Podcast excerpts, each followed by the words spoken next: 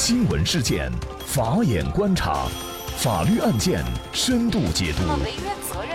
传播法治理念，解答法律难题，请听个案说法。大家好，感谢收听个案说法，我是方红。更多的案件解读，欢迎您关注个案说法微信公众号。今天呢，我们和大家来关注七旬父亲和养女断绝关系，索要二十四万的抚养费，并追回房产。据成都商报报道，据父亲曾明称，女儿曾英是他和爱人在一九八三年冬天收养的，当时曾英只有四个月大。是他的爱人从一对夫妇那里收养的，而那对夫妇呢，其实也不是孩子的亲生父母。亲生父母啊，好像是在郫县。那么曾明为什么要将自己养育多年的女儿告上法庭呢？那么曾明的一份民事起诉状当中称，说他和曾英在生活期间关系恶化。没有办法共同生活，并且呢，在二零一八年的五月份，双方签订字据断绝父女关系。那么记者也看到这份字据呢，仅仅是三行二十一个字，称双方经过协商断绝父女关系。而根据起诉状所述，父女关系的决裂源于一套房产。此前啊，曾明和爱人在成华区东风路居民点拥有一套住房。那么在爱人过世以后呢，曾明放弃了应有的继承权，并且把自己名下的百分之五十的产权也赠予了女儿。不过呢，房产证一直保管在曾明这儿，并且约定赠与人享有房屋的永久居住权。那起诉书当中就写到，由于该房位于五层，楼层较高，因曾明逐渐衰老，每天上下五楼力有不支，提出卖掉这个房子，买个低层的住房，但是遭到了女儿的拒绝。之后呢，他又提出女儿曾英出个二三十万，容其买个底层小屋，但是也没有获准。那双方矛盾就因此逐渐的增加。起诉书中称，后来女儿未经说明拿走了由曾明保管的房产证，矛盾彻底激化。曾明很坚决地说：“这样的女儿还有什么好要的？不要了。”于是呢，父女俩就签下了协议，断绝父女关系。之后呢，曾明就向成华区法院提起了诉讼，要求追回赠与女儿的房产，并且要求女儿支付他在收养期间的生活教育开支，一共是二十四万元。记者了解到啊，成华区法院目前已经受理了这个案件。曾明和养女签订的这个断绝父子协议是否有效？曾明赠与女儿的房产还能要回来吗？曾明断绝了父女关系以后，他最终的养老没有着落，又该怎么办呢？就是相关一系列的法律问题。今天呢，我们就邀请云南大韬律师事务所副主任、婚姻家庭法律事务部主任。国家婚姻家庭咨询师谭英律师和我们一起来聊一下。谭律师你好，主持人好，听众朋友们好，感谢谭律师。这个案件当中，首先来看一下，就是曾明和女儿签订的断绝父女关系的这个协议，它是不是有效的？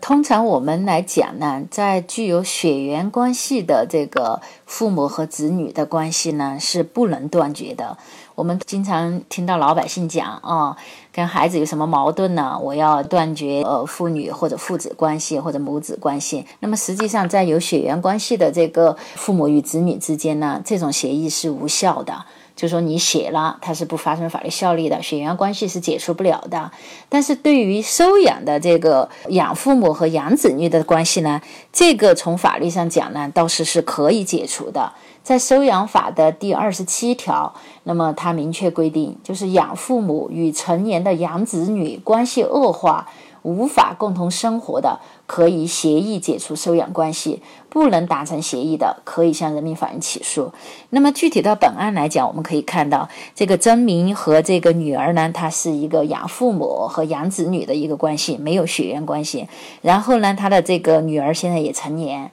那么现在呢，他们双方的关系恶化，那么双方都觉得没有办法共同生活，所以就签署了那个断绝父女关系的一个字据。那我个人认为呢，他们双方自愿签署的这个协议，那么从法律上来讲，它是一个合法有效的协议。那么如果这个父女关系在法律上解除了以后，曾明赠给女儿的这种已经过户的房产还能要回来吗？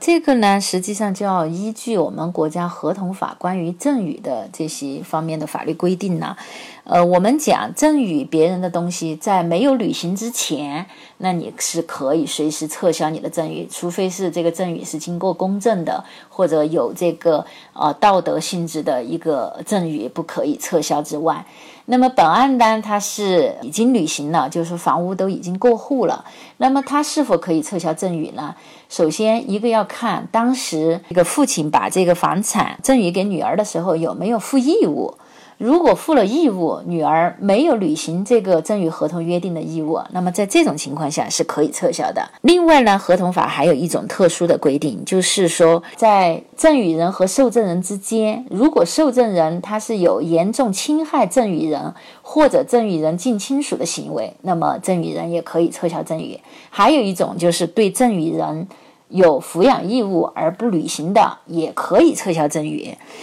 但是呢，我觉得根据法律规定的这几个条件，具体到本案刚刚的这个案情表述啊，我发现就是说，这个父亲和女儿之间的这个矛盾，主要是因为那个房子说要呃卖了，再换一个低楼层的房子，没有达成一致。好像在这个案情表述中也没有明确的说，这个女儿就对这个父亲啊有什么严重的一个侵害行为啊，或者就是说不履行抚养义务啊。呃，所以如果就是说，在他的证据不是很充分的情况下，我个人认为他要求把这个已经过户的房产要回来的可能性就会很小了。但是具体呢，可能还是要看呃父亲这边有一些什么样的证据。嗯，那么也就是说，父亲想要回这个房子的前提条件就是两个，一个呢，或者是女儿侵害了他的权益了，那么另外一个呢，就是女儿她拒绝抚养，那么只要符合这两个条件之一，他就有可能会把这个房子要回来。而且侵害权益还是要严重侵害，不是一般的侵害，就是情节要比较严重才行。那这个严重指什么程度呢？这个呢，法律上倒是没有明文规定。那么一般呢，可能就是根据一社会生活的一个实践的经验，还有就是普通人的一个认知，觉得他这个就行为确实非常恶劣的。比如说对这父母有虐待呀，有遗弃呀，或者有其他就是非常过分，按照普通民众的认知都觉得情理上非常难以容忍的行为，这个就是一个严重的一个。这个实际上呢，是主要有法官的一个自由裁量权了。那曾明他还要求他的女儿，当然了，他解除关系以后呢，就是叫曾英了，要求他支付收养期间的生活教育开支，一共是二十四万。那么这个能要回来吗？收养法对此也有一个规定，就是如果说这个养子女和养父母之间关系恶化，那么解除收养关系的，必须是因为养子女成年后虐待、遗弃养父母。而解除收养关系的养父母才可以要求养子女补偿收养期间支出的生活费和教育费。那么也是像刚才说的一样，具体到本案的一个案情表述，好像也没有充分的体现说这个子女就这个女儿呢对这个父亲有虐待啊或者遗弃的这种行为。那么，如果没有这方面很充分的证据的话，我个人认为这一项诉讼请求还是会有很大风险，不一定会得到法律的一个支持。那么也就是说，虽然双方签订了一个断绝父女关系的协议，其实作为女儿曾英来说，她还是有义务要去。赡养自己的这个养父的，如果他不去尽到这样的一些赡养的义务的话，那么事实上养父曾明他是可以向曾英去主张这个房产，把房产要回来的。是的，收养法第三十条它也有明文的规定，就是收养关系解除后，那么经过养父母抚养的成年养子女。对于缺乏劳动能力又缺乏生活来源的养父母，应当给付生活费。那么也就是说，即便他们的收养关系解除了，但是父母如果没有劳动能力、没有生活来源，你养子女还是有给付生活费的义务。那么如果养子女拒绝履行这个抚养义务，那么就像刚才主持人讲的，一方面赠与的财产可以主张撤销；第二方面，也像刚才我们也提到了，就是说养子女成年后虐待遗弃养父母、解除收养关系的，那么养父。父母还可以要求养子女补偿之前抚养他的生活费啊、教育费啊这些，可以要求返还的。如果就说这个女儿真的就是虐待遗弃了，不履行抚养父母的义务的话，那么作为父亲的话是可以这两方面都可以来呃维护自己权利的。但是只是说，我觉得通过本案的一个案情表述，好像这个情节。没有达到法律规定的这么严重，好像他们双方主要的矛盾主要是因为说那个换房子的事情，所以我个人认为呢，这个证据上面可能会有点欠缺。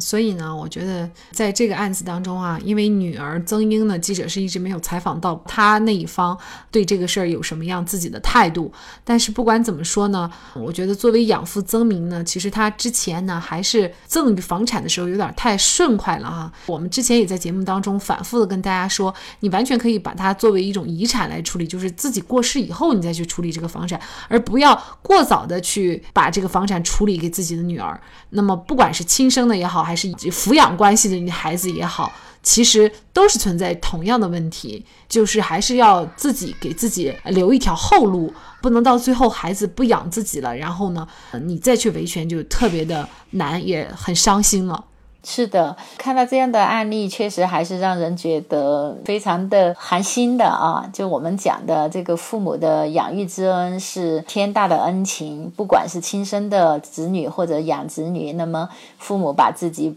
养育大，实际上都应该怀着一个感恩的心。但是现实生活中呢，确实有很多不孝顺的这个行为发生。那么就像主持人刚才讲的，那么老年人呢，尽量还是对经济自己有一个掌控权。那么这样呢，可能就是说，在遇到事情的时候呢，相对自己就比较主动一点，因为有时候经济确实是决定话语权的，经济在自己手上，那么可能说话子女才会听，这个是一个社会现实的一个问题。一方面呢，希望这些父母呢多一个心眼，不要过早的把自己的财产给到子女的名下；另一方面，也希望天下的这些子女确实应该怀着一颗感恩的心，感谢养育我们的父母，对父母我多尽一下孝道。嗯，确实，尤其我觉得养子女哈，他应该比亲生子女更具有这个感恩之心，因为毕竟你的养父母跟你没有任何血缘关系，把你一点点抚养成人，这个感情其实你更应该去珍惜和回报啊。好，那么在这里呢，也再一次感谢云南大韬律师事务所婚姻家庭法律事务部主任谭英律师。那么大家如果想获得我们节目的图文资料，欢迎您关注“个案说法”的微信公众号，在历史消息当中就可以找到这期节目的全部图文资料。那么大家在生活工作当中遇到一些法律问题呢，也欢迎大家向我们进行咨询。您可以添加幺五九七四八二七四六七这部手机号码的微信号，就可以找到我们，他们都非常的资深、专业和负责任。感谢您的收听，我们下期节目再见。